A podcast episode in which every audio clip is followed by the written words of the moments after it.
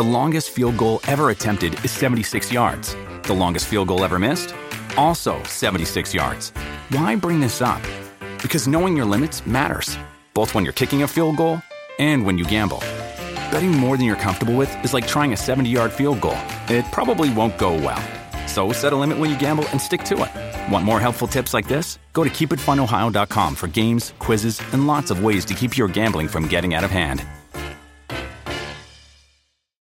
Hi, everyone, and welcome back to another episode of the Resiliency and Running podcast. My name is Liz, and I will be your host. Today is just a very chilled podcast episode. It's actually just a Q&A. I asked you guys on my podcast Instagram if you had any questions, and so I'm just going to honestly respond to them, and we're just going to talk through some of those topics today. So I'm very excited. Sit back and relax, and we will just jump right into this episode.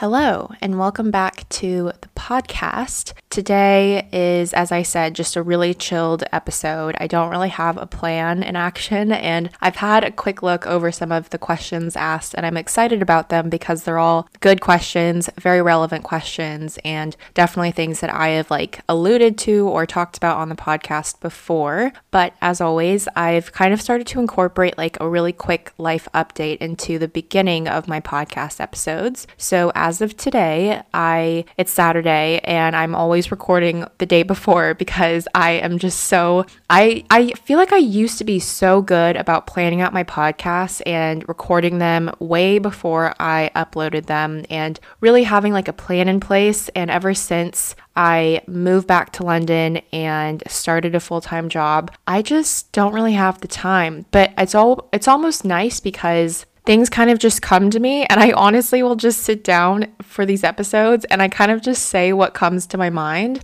and sometimes that's kind of the best thing. And I do that with interviews as well. I used to like write out like full on Google documents to share with the collaborator and I will do that if they actually ask me to, but for the most part I kind of just like to have the conversations flow and kind of just, you know, if we start talking about one thing, just kind of let that flow. And I always have things in my mind that I'm like prepared to ask, but yeah, that's kind of a tangent. But I've just run nine miles this morning and I need to catch a train in about an hour and a half to go to my very first wedding. And I say very first because it's like my first wedding as an adult my first UK wedding, and the only wedding that I've ever been to was when I was much younger. Maybe I was about four, and it was for my uncle. So it was for like a family member. So this weddings are like something that I've always like, I always watch people go to, I always see people posting about them. And I think for other people, it may just be like a regular thing that you go to weddings pretty often, but this is like my first wedding in such a long time and just the first one as an adult and I'm really excited. It's going to be it's going to be fun, I think. And I'm really excited. But yeah, I think without further ado, let's just jump right into the questions.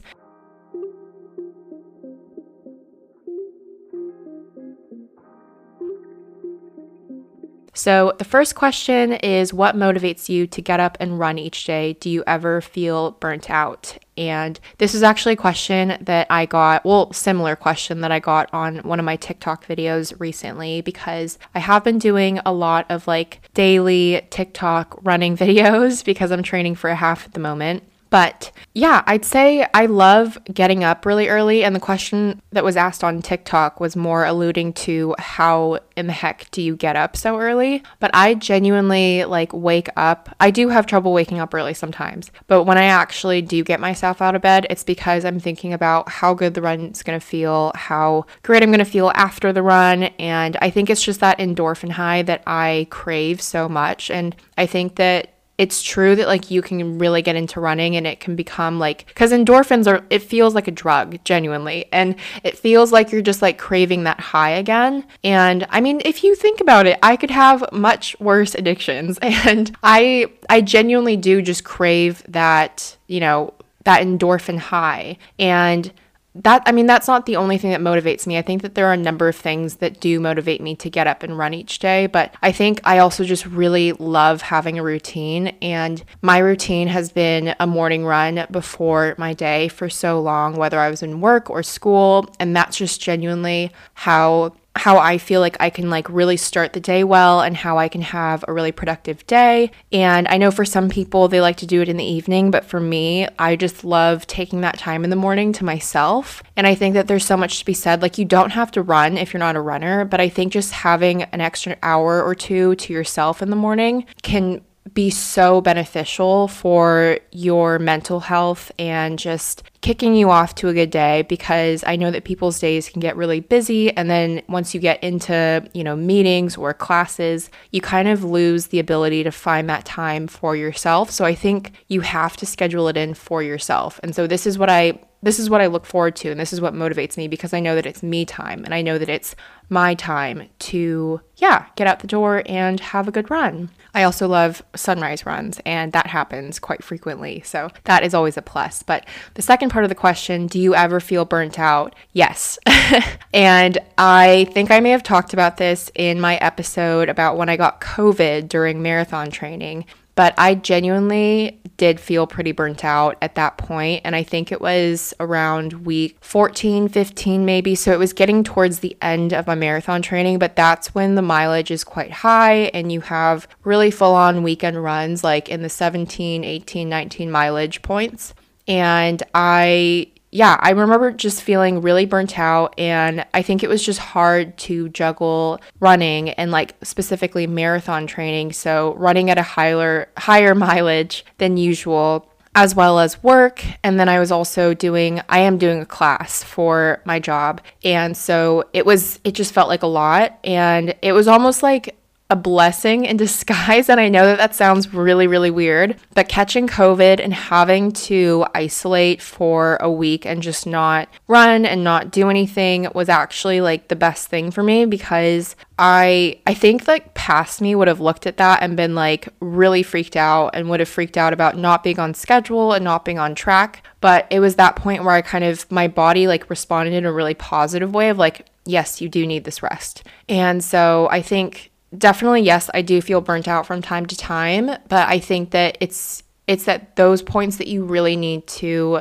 listen to your body and you need to look to what is best for you and make sure that you are taking care of yourself properly this next question says, I have 14 weeks left. Where should I be? I'm scared I'm not running enough. My longest run has been 10 miles. I think this girl might be alluding to her name is McKenna. Um, I don't want to say people's names too much on this podcast, but I think she's alluding to marathon training. But yeah, I think with 14 weeks left, that's still quite a lot of time. I think that people freak out with marathon training that, like, I think that the thing that I always get and people ask me is like, do you have to run 26 miles before you go and run a full marathon? And the answer is no. Some training plans will stop you at 18, 19 miles, and then my last one stopped me at 21 miles. And if you're running at 10 miles and you still have 14 weeks to go, I think that that's actually quite good. And you're, I'd say you're ahead of schedule, if anything, and you're probably in a good place. I know that some people find it hard to run even 10 miles. So I think that you're definitely in a good place. And I think that it depends also on your goals specifically for a marathon. And I think in my last episode, I was talking about like if you were ever like planning or wanting to run a marathon, I think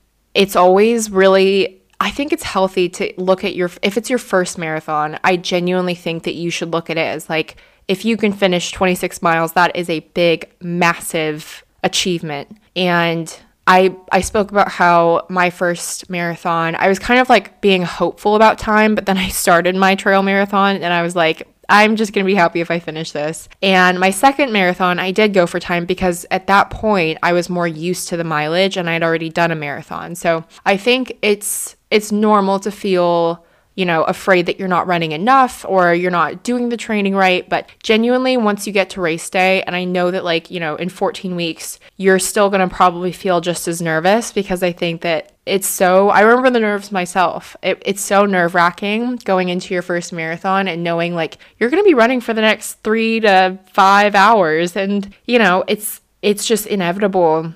But I think if you look at it as like a journey almost, you know, and I'm just really thinking about like when I first was training for my very first half marathon, I was like I would look at the 13.1 mileage that like I had to run and it seemed so daunting to me. And I think I've spoken about how like each weekend my training plan would increase in mileage. So it would go from like 7 miles to 8 miles to 9 miles. And every single week I would look at the next weekend and say, no, there's no way I can do eight miles. There's no way I can do nine miles. But then I would go and do it. And then I would just, you know, prove myself wrong. And so I think it's really easy with whether it's half marathon training or marathon training. It is super easy to get in your head about, you know, that you're like doing it wrong and you're not running enough. But I saw a, I think it was like an Instagram reel, but it was this woman running, and it was all about how you talk to yourself when you're running. And if you have negative self talk when you're running, you're not going to finish. And I think if you have negative self talk when you're, whether you're just out for a run or you're running in a race, you're not going to perform at your best, and you probably will stop, or you'll hold yourself back. And I think it's really important to have positive self talk, even if it's just, run for one more mile or do a little bit more or just go a little bit further or get to that light post and like give yourself mini goals if it's like a longer run for you, or if it's a really challenging day, if you're just not feeling yourself, make little goals for you throughout your run. And then once you hit them, you'll notice that like your body will be like, oh, I can keep going. And I think that that's really positive and that almost like uplifts you. I know that that's something that really works for me and really random, but both marathons, my positive self talk has always been like each mile that I run, I'll just do the math in my head and I'll say, okay, 25 more miles, 24 more miles, 23 more miles. And like for some people that probably definitely not does not work because like 25 and 24 and 23 are still a lot of miles. But for me, just knowing that like it's a little bit less and it's like getting closer and closer to that point where you just say I'm on my last mile. And so I think that it's really important to talk to yourself positively when you're running because it's so important. And I think it just always goes back to that point that I've made multiple times before. But running is such an individual sport that you have to be your own cheerleader. And I always talk about my trail marathon and being alone in this national forest. And, you know, I like starting in a pack of runners, but eventually you kind of spread out and then you're just, you're all spread out on this massive trail and i think it's it's like in those moments where you really realize that like there's no one else there to cheer you on. And as amazing as the london marathon was i think it's so important that you're still able to cheer yourself on even if you do have people on the sidelines. I just think like whether it's running whether it's life things you have to be able to talk to yourself in a positive way and keep that positive self-talk. And you will have bad days and you will have days where you're not talking to yourself positively. But i think if you can get to a place where you can like almost almost call yourself out and say, no, I'm not talking to myself that way. And even if it's just like little baby steps, or if even if it's just, you know, I'm just not feeling it today and I'm just not going to go for a run and I'm going to give my body a rest or if it's like a work thing you just say you know if the, if the most that I can do today is write this document or finish this presentation, then that is the most that I'm going to do because not every day is going to be the same. Your body's not going to be, not every run is going to be the same. And so I think it's just really important to take it one step at a time. And I, again, have just gone on a complete tangent, but you have time. 14 weeks is a good amount of time. And if you can run 10 miles at this point, I think that that is so, so good. I just realized that I'm at like 14 minutes, and so I'm just to answer one more question. And it is a pretty big question, so I think I'll just finish with this. But recovery tips for during training and post race. So this is really this is a good question because I think this can allude to whether it's half marathon training or marathon training. But recovery tips in terms of like during training, I think is really important because you're building that stamina up and you're building up your mileage and your ability to run those miles. So I think it's really important to make sure that you are taking care of yourself. I think that stretching is so underrated and it's not talked about enough. But if you don't stretch enough, you really can injure yourself so much easier. And I am terrible at stretching. I used to be so good at it and I would do it after every single run. But I would say things like stretching, foam rolling. I also really love like a hot bath with like Epsom salts, or I've really gotten into like CBD salts and like bath oils recently too. And I think it's just really important to take care care of your legs and your feet. And there's just so much to be said about, like, yeah, just really appreciating your body for like putting yourself through the amount of training that goes into half marathon training or marathon training. I think it's really important to take care of yourself. And that also goes for like food and fuel and making sure that you're replenishing yourself with electrolytes, with proper nutrients and things to make sure that your body is getting replenished and feeling strong and not feeling weak because I think I've mentioned it before but if you have ever gone out for like a long run and you don't drink enough water or you don't eat enough I explain the feeling as like being really hungover. It's really weird and I I I feel like if you've ever experienced it you would know what I'm talking about but like after like for me it's like anything over 15 miles and if i don't drink enough water if i haven't eaten enough i just do not feel good and i'm just like bedridden the, the rest of the day and it's it's a really weird feeling but i think it always just goes back to nutrition and whether or not you brought enough gels whether or not you were making sure that you ate enough before, whether you like to eat before runs or not, but making sure that you eat after runs, making sure that you drink your electrolytes, drink water. I think it's just really important to think about like there's so many different aspects that go into this. And post race as well, I think can go, it's different for everyone. And the past two marathons for me, I definitely expected to like take a full week off, but it just wasn't, it didn't end up being the case for me. And I took like a few days off of running completely, which I think is really good. And I think everyone should do. Sorry, someone just buzzed and I literally, it didn't end up being for me. But, anyways, yeah, I did take a few days off of running completely, which I think is really great for everyone post race. But I actually started kind of doing like like slowly getting into exercise again. So last year I had just done like little walks and hikes here and there with my mom and then I went on a cycle with her before I got into running again. And then this year I went on a swim before I started doing any like runs. And even then I kept it really short, really small runs, but yeah, I think that it depends on your body. And I think that it's really normal and super, yeah, super, super normal to feel super sore after running a marathon or a half marathon. And I think it's just really important to take it slow and to make sure that you're stretching your body each day. If you've got, I really want one of those, like, I think they're called Theraguns or Thermaguns, but I tried them at the expo for the London Marathon when I was dropping off my kit bag and picking up my bib. They are incredible. I have had the tightest hamstrings just a few days out from the marathon and it just made the pain go away like completely and I was absolutely shocked but they're they are so expensive. But I really I really just listened to my body and I took lots of hot baths. I stretched a lot and I foam rolled a lot and just really took it slow for a few days, but I think that like in those few days too, it's really easy to feel the FOMO. I think like you'll be on that high of like just running a marathon or whatever race you've done and then slowly but surely